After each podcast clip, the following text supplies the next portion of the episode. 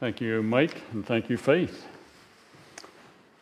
In way of announcements, they're all in the bulletin.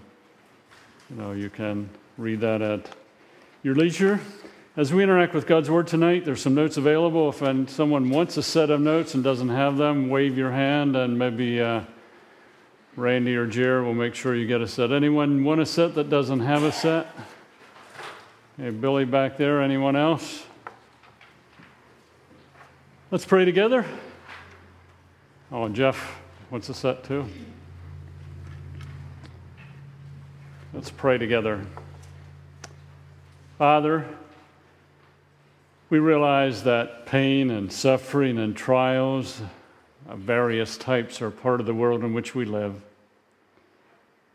But we know that in Christ the victory has been won and we can live well in a broken world we consider your word and its application tonight, we want to be doers as well as hearers. For it's in Christ's name I pray. Amen. 20 year old David Koop, on a springtime climb in the mountains of New Hampshire, was hit by a huge falling rock, slipped from the steep mountainside, and in brief moments was no longer there as his body hangs suspended from his companion 700 feet above the valley floor. A mere statistic from the summer? No. As each of the others, this boy of 20 was a beloved child of his parents. C. Everett Koop and his wife. This great surgeon had saved the lives of countless children operating on babies in great need, giving them years of life in place of the imminent death they were facing. David was also a son of the living God in active service for the Lord and seemed to have so very much to do in the needed area, making truth known to his contemporaries who, was search, who were searching in the dark. The Bible he left behind when he so suddenly was absent from his body, his family, and others who needed him, was marked in a way that his family knew the last verse that he had read before going on that climb. His Bible was open to verse 24 in the book of Jude. Now, unto him that is able to keep you from falling, to present you faultless before the presence of his glory with exceeding joy. God was able to keep him from physically falling. How could he fall? Impossible. Why? John and Betty Stam had finished years of preparation in college and Bible school. God had brought them together to complement each other in the work that seemed to lie before them for years in China, where they had learned the language and were prepared for an unusual service for the Lord. Their first baby was in the arms as they were captured by a band of teenage communists in the mid 30s.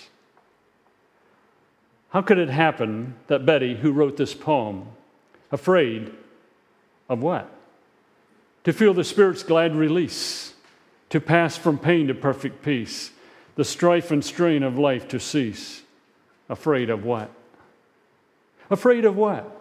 Afraid to see the Savior's face, to hear his welcome, and to trace the glory gleam from wounds of grace. Afraid of what? Afraid of what? A flash, a crash, a purest heart, darkness, light, O heaven's art. A wound of his counterpart. Afraid of what?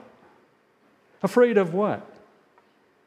To do by death what life could not, baptized with blood, a stony plot till souls shall blossom from the spot. Afraid of what?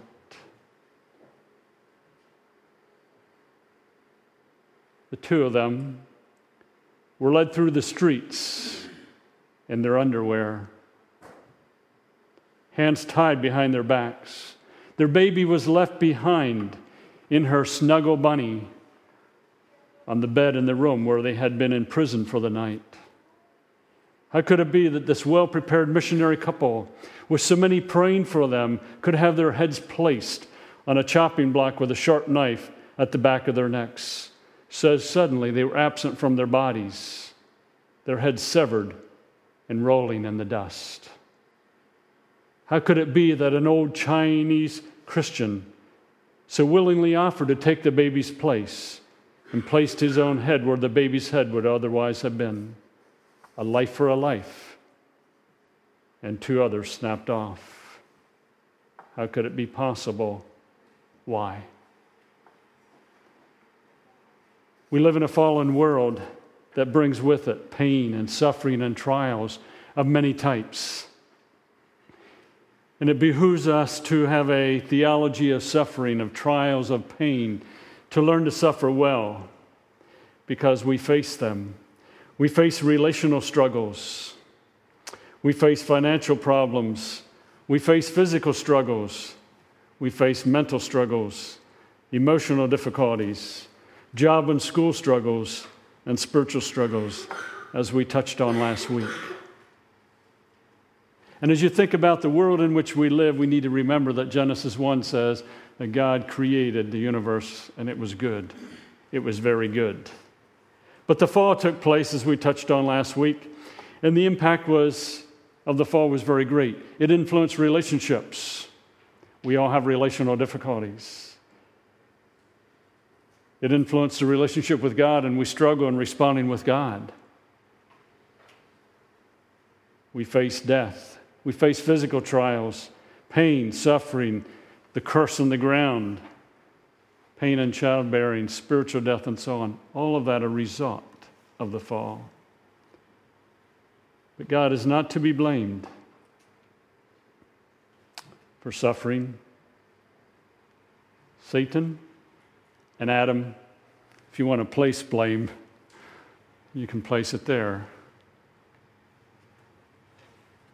And last week we concluded by saying all is due to Adam and Eve's choice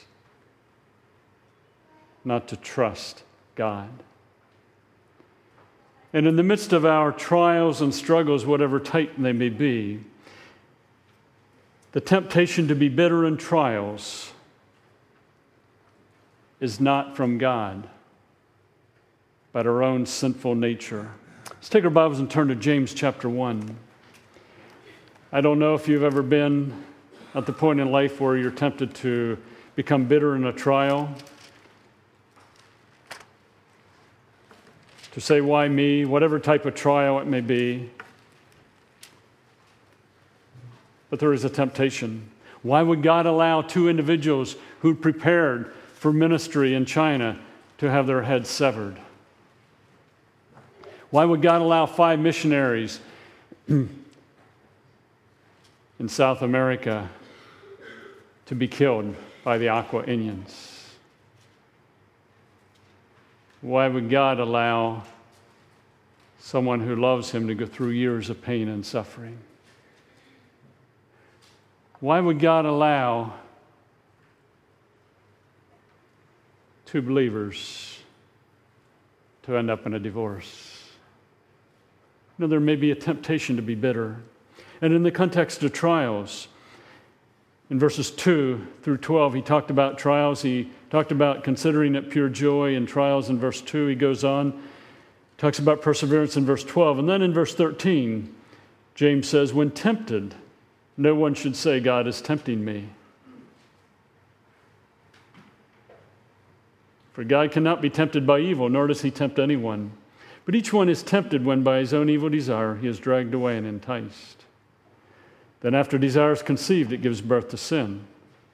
And sin, when it is full grown, gives birth to death. When tempted, don't say, God is tempting me. God can't be tempted by evil, nor does he tempt anyone. Rather, James says, each one is tempted when by his own evil desire he is dragged away and enticed. Tempted to respond incorrectly in a trial, tempted to become bitter, tempted to say, I want to run from this, I don't like it. The temptation comes from within. Within you.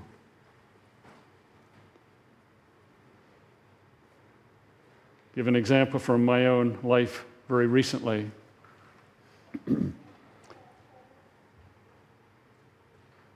Saturday morning, I went out to jog and trying to build up my distance in jogging. And uh, I got half to the halfway point, and I turned around and you know took a little break walk for a little while. And I thought to myself, this has really worked this morning. Then I get back to the house and I thought, you know, this has really, really, really worked this morning. And then I thought back over the last few weeks, I thought, you know, seems to be something happening with my lungs again. And I thought, Lord, again? It's not new, it occasionally happens. But there was a temptation to be bitter. Why, Lord? But where did that come from? From within. Don't blame Satan. Don't blame the world system. Take responsibility. Failure to take responsibility when we're tempted to be bitter will result in a deep bitterness rather than joy and maturity. Avoid the blame game.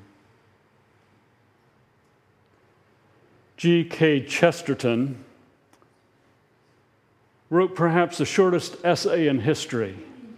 The London Times asked various writers for essays on the topic What's wrong with the world?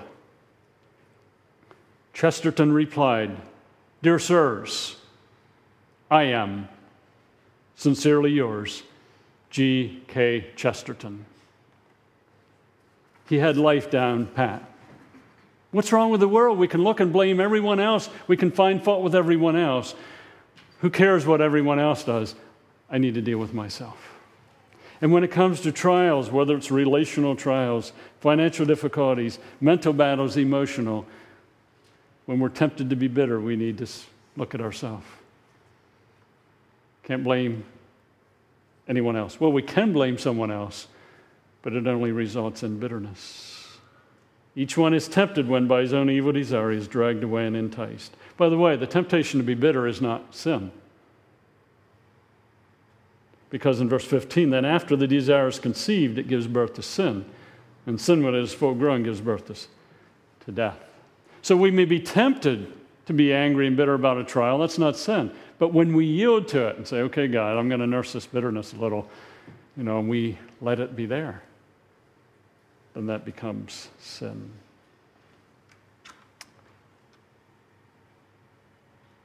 Number five, see suffering as a result of a lack of trust.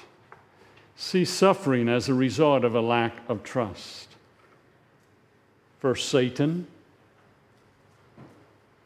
then Eve, then Adam, now you and me.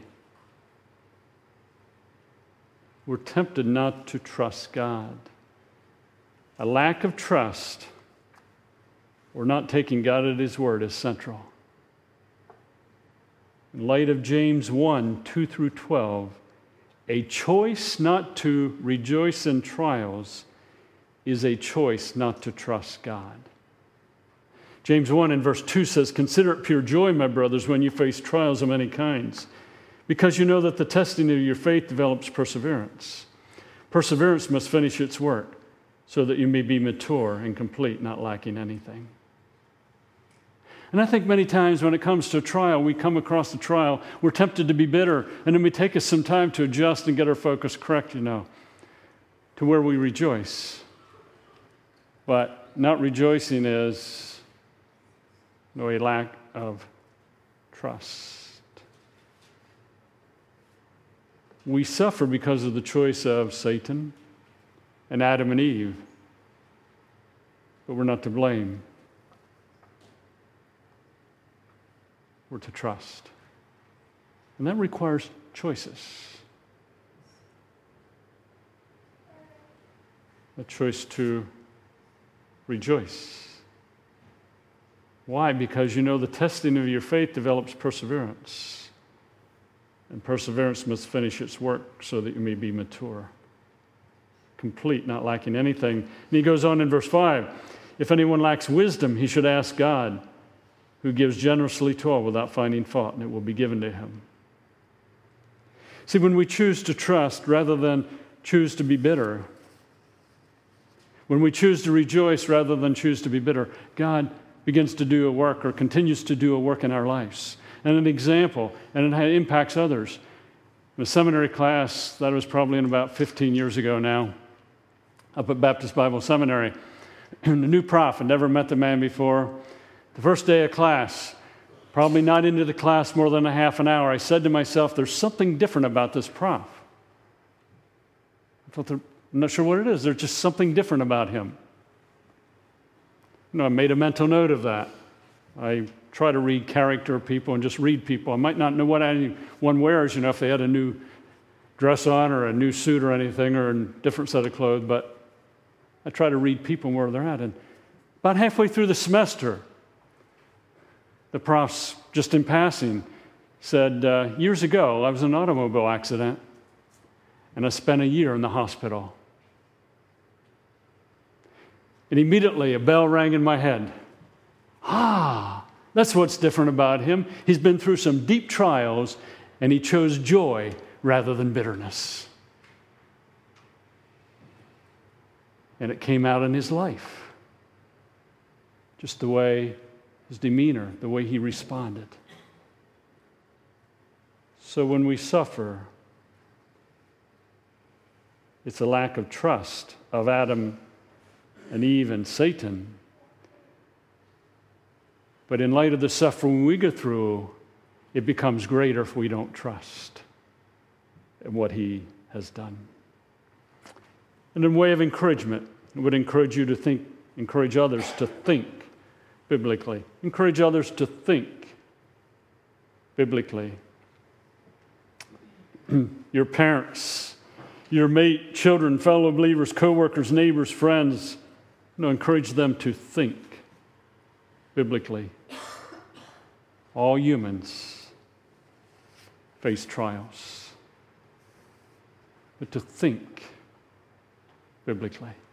And that opens doors for evangelism, opens doors for sharing Christ with others, and walk through them graciously and boldly. There's one thing the world cannot figure out how someone can go through trials, whatever type they may be, and not become bitter. Unbelievers pick up on that very, very quickly. And I think that's one of the reasons an unbeliever might ask a reason of the hope within a believer. You've been through a lot over the years, whatever type of trial it may be. But you're not bitter, you're not angry what's going on in your life. Think in a biblical way. So we think about trials, let's reflect on Christ. Take our Bibles and turn to Matthew chapter 5. Matthew chapter 5. In Matthew 5, 6, and 7, we have what is commonly called the Sermon on the Mount. And the crowds are coming to Jesus, and he's teaching them.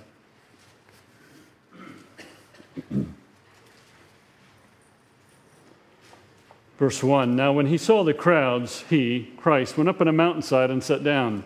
His disciples came to him, and he began to teach them, saying, Blessed are the poor in spirit, for theirs is the kingdom of heaven. Let me reread that verse and paraphrase it. Blessed are those who recognize they can't handle life, for theirs is the kingdom of heaven. Poor in spirit, I can't handle life. I need help. Blessed are those who mourn, for they will be comforted. Blessed are the meek, for they will inherit the earth.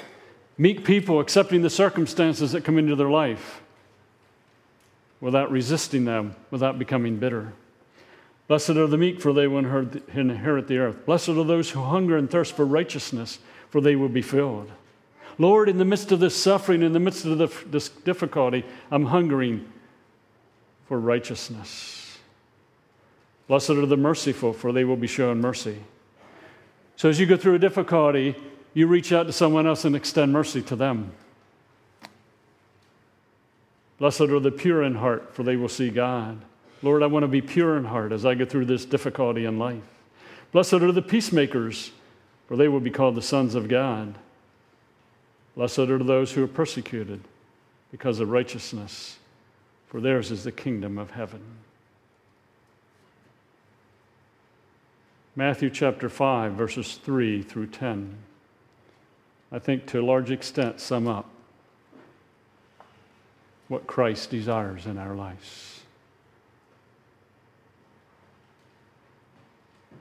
Did you think about the life of Christ as he was on this earth? You can turn to Matthew 6, but we won't tonight. He lived a contented life. He surrendered to his Father. He accepted pain and suffering and trials as the norm in a fallen world. You say, what trials did Jesus go through? Did you ever consider his being born as a trial? Here he is, having existed in eternity past, he and the Father and the Spirit having intimate communication, enjoying one another for eternity past. And then what happens? He lays that aside to take upon human form, and he's confined to a womb for nine months. He is born. He obeys his mom and dad. He's rejected repeatedly by the religious leaders. He dies on a cross the tree that he made to grow, or the part of the tree that he made to grow. He had many relational struggles. Read through the Gospels. Jesus get into trouble with most everybody. And relational struggles with the 12. Relational struggles with the religious leaders Probably didn't have a lot of relational struggles with the poor and the sick. You know, he ministered to them, but a lot of relational struggles. He had spiritual struggles. As he's in the garden, Father, it would be possible, remove this cup from me, but nevertheless, not my will, but thine be done.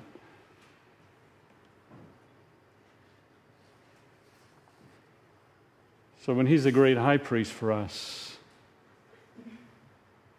he knows how to minister. Christ was creator, but lived in a fallen creation. Christ was creator. He lived in a fallen creation. Philippians 2 talks about that. But we're going to read several verses from Hebrews chapter 12. Hebrews 12 and verse 1. Therefore, since we're surrounded by such a great cloud of witnesses, let us throw off everything that hinders and the sin that so easily entangles, and let us run with perseverance the race marked out for us. Let us fix our eyes on Jesus, the author and perfecter of our faith, who for the joy set before him endured the cross, scorning its shame, and sat down at the right hand of the throne of God. Consider him who endured such opposition from sinful men so that you will not grow weary and lose heart.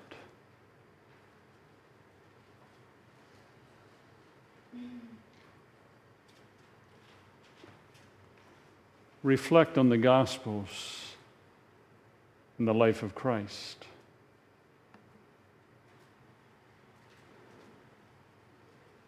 He suffered.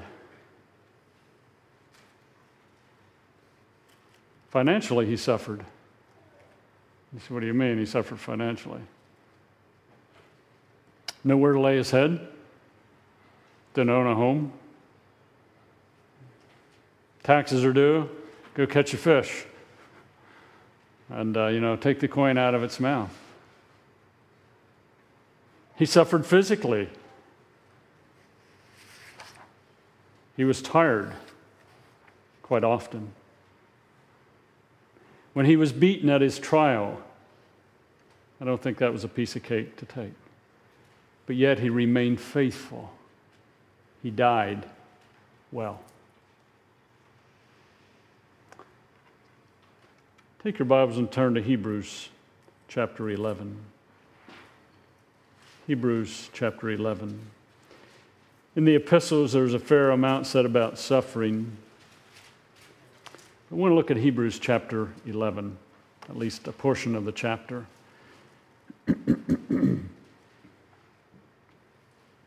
Hebrews 11, I'll begin reading with verse 1. Now keep in mind, Hebrews 11 comes after chapters 1 through 10. That's no profound statement, I understand that. But in chapters 1 through 10, the writer's been saying over and over again Christ is better than Moses, Christ is better than Aaron, Christ is better than the prophets.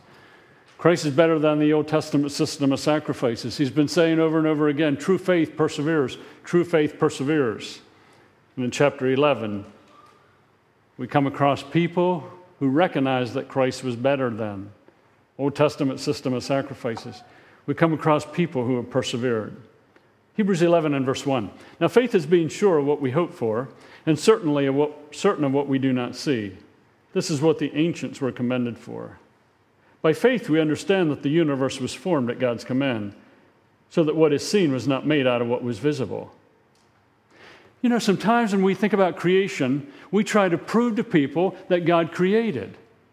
Creation and accepting creation is an act of faith.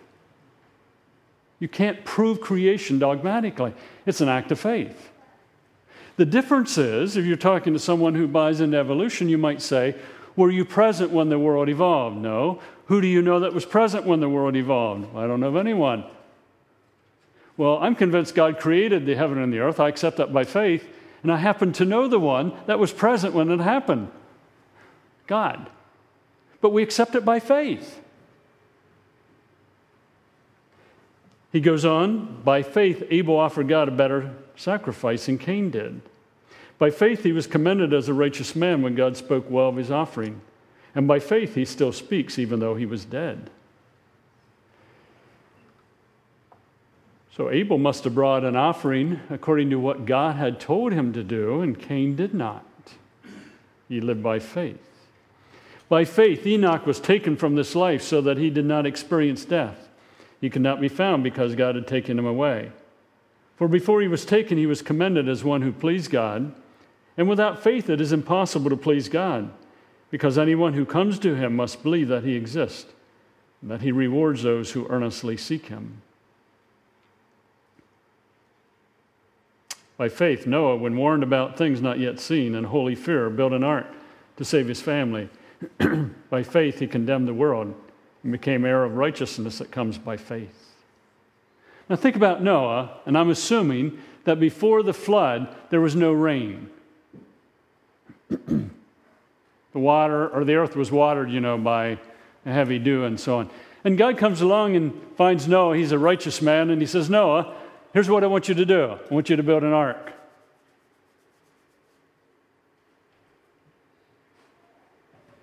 And I'm going to judge the earth. what do you do with an ark? You get in it. And if you get in an ark, you need water. Noah, by faith, obeyed. Now, think about that. God says, Noah, build an ark. What for? I'm going to judge the earth. With what? Water. What water? Are you sure you need an ark? Isn't there some other way? There's no indication that Noah argued with God. By faith, he acted.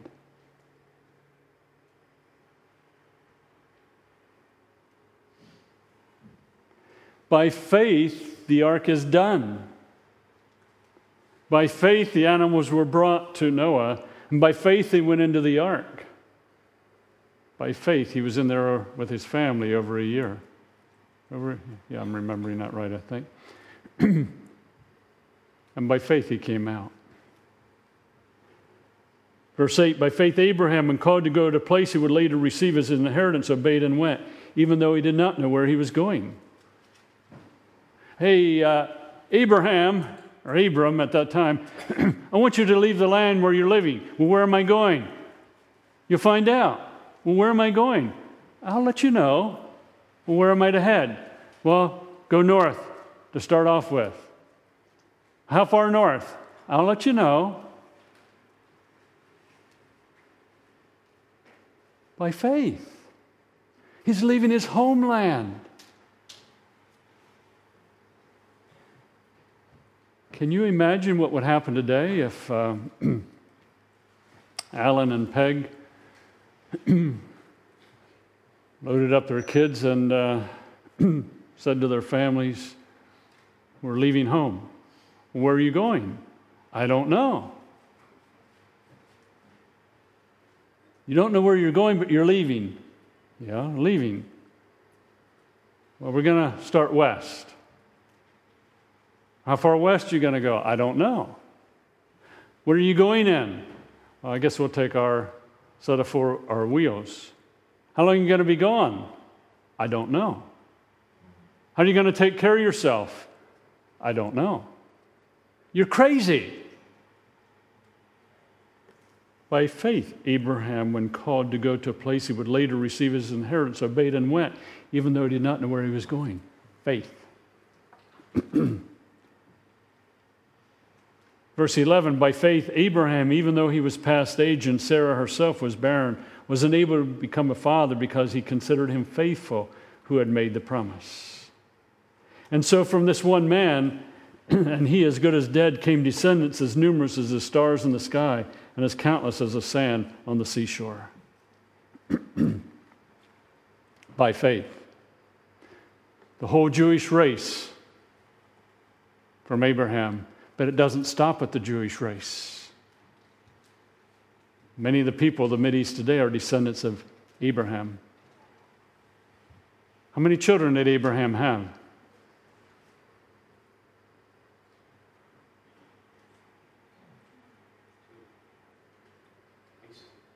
At least two. He had Ishmael and he had Isaac. And then after Sarah died, he married. And he had trying to remember, quite a few more children.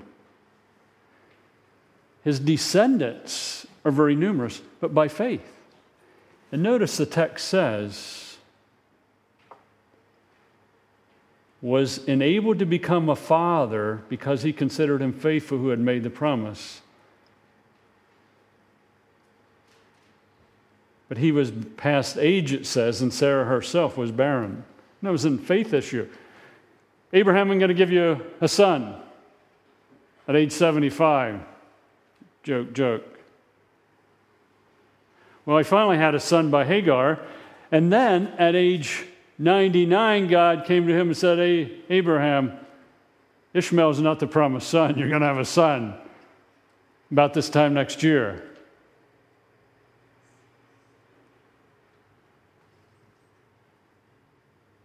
By faith. When you read on, people, about people that live by faith. Verse 29 By faith, the people passed through the Red Sea on, as on dry ground, but when the Egyptians tried to do so, they were drowned. By faith, the walls of Jericho fell after the people had marched around them for seven days. Do you ever think about that military strategy? Here's Joshua, the new commander in chief. Moses is no longer on the scene. They came across the Jordan River at flood stage. And God says, Joshua, I want you to march around the city of Jericho one time each day for six days.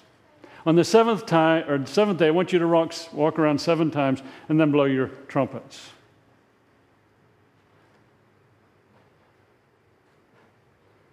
One of the generals says, Hey, Joshua, what are we doing? This is the second day walking around this city. When are we going to tackle it? Don't worry. The generals get together and say, We've got to do something about Joshua. This guy's flipped his cork. This is the fifth day of walking around this city. It's a stupid military strategy. And after the third time around, on the seventh day, the generals say, Let's get rid of this guy. By faith, the walls of Jericho fell. The people, by faith, walked around the city. Stupid military strategy, if you want to call it that. But they obeyed. When in history did a nation ever walk around a city 13 times, and on the 13th time around, throw, blow their trumpets, and the walls fell. Never. By faith.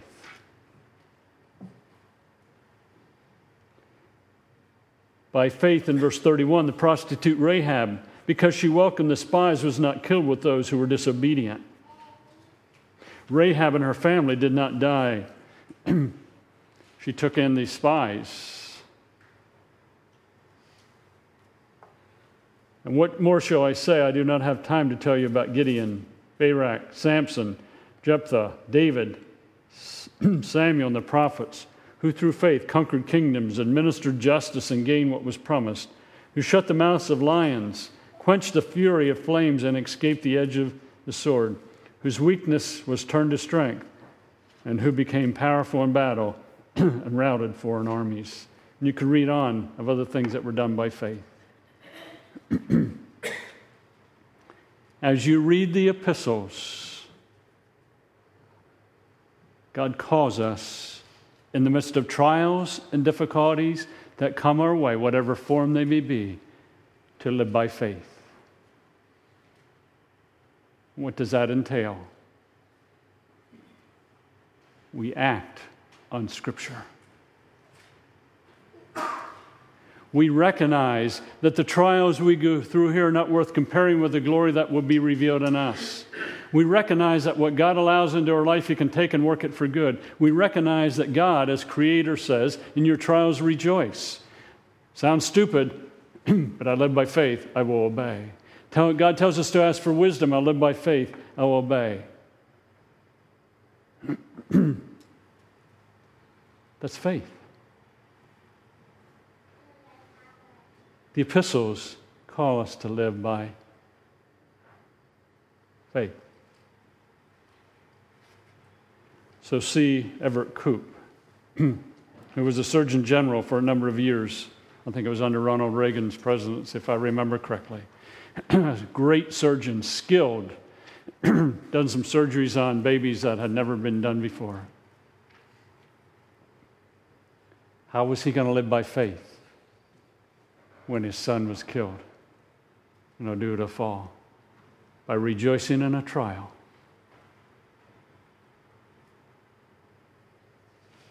and not becoming bitter.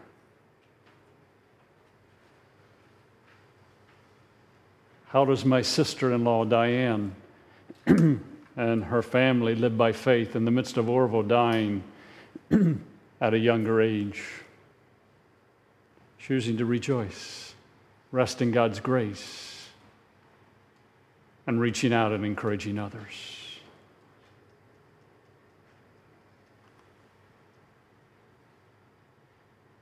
out to those, those of in our church who have lost children.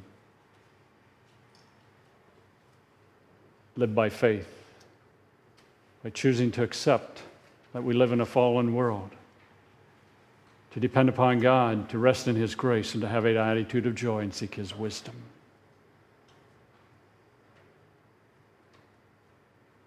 That's living by faith.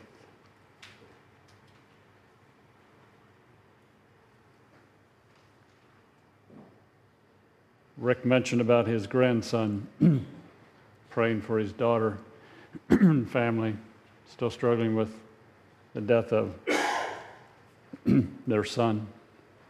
How does Rick live by faith? Accepting it. We live in a broken world, seeking Christ, resting in Christ, and seeking to have an attitude of joy. See, faith does not see the outcome. Faith sees God and what He says, or what He said, and lives in light of it. See, if you see the outcome, there's no need for faith. faith takes God at His word and lives in light of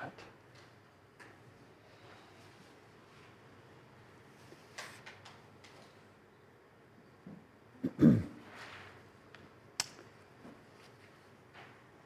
years ago, when I first developed some physical problems, I was at a crossroads in life. I would either live by faith or I'd live by sight.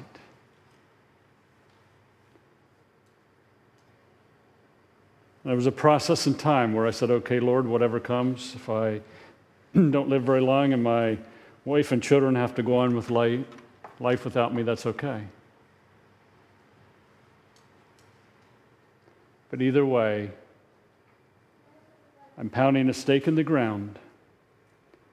Whatever comes, whatever life I have left, I want my focus to be one of faith, one of joy, one of acceptance of my trials. I want my life focus to be that direction. And Lord, when I deviate at all, bring me back on track. And He's done that quite frequently. and my encouragement, whatever trial you go through or whatever you may face, set your focus on I want to live by faith. Let's pray together. Father, we thank you that in the midst of a broken, fallen world, we have Christ. He is faithful. and as we'll touch on in two weeks, we see how to live and respond in light of what we have in Christ. May we be found faithful for your glory. Which in Christ's name I pray.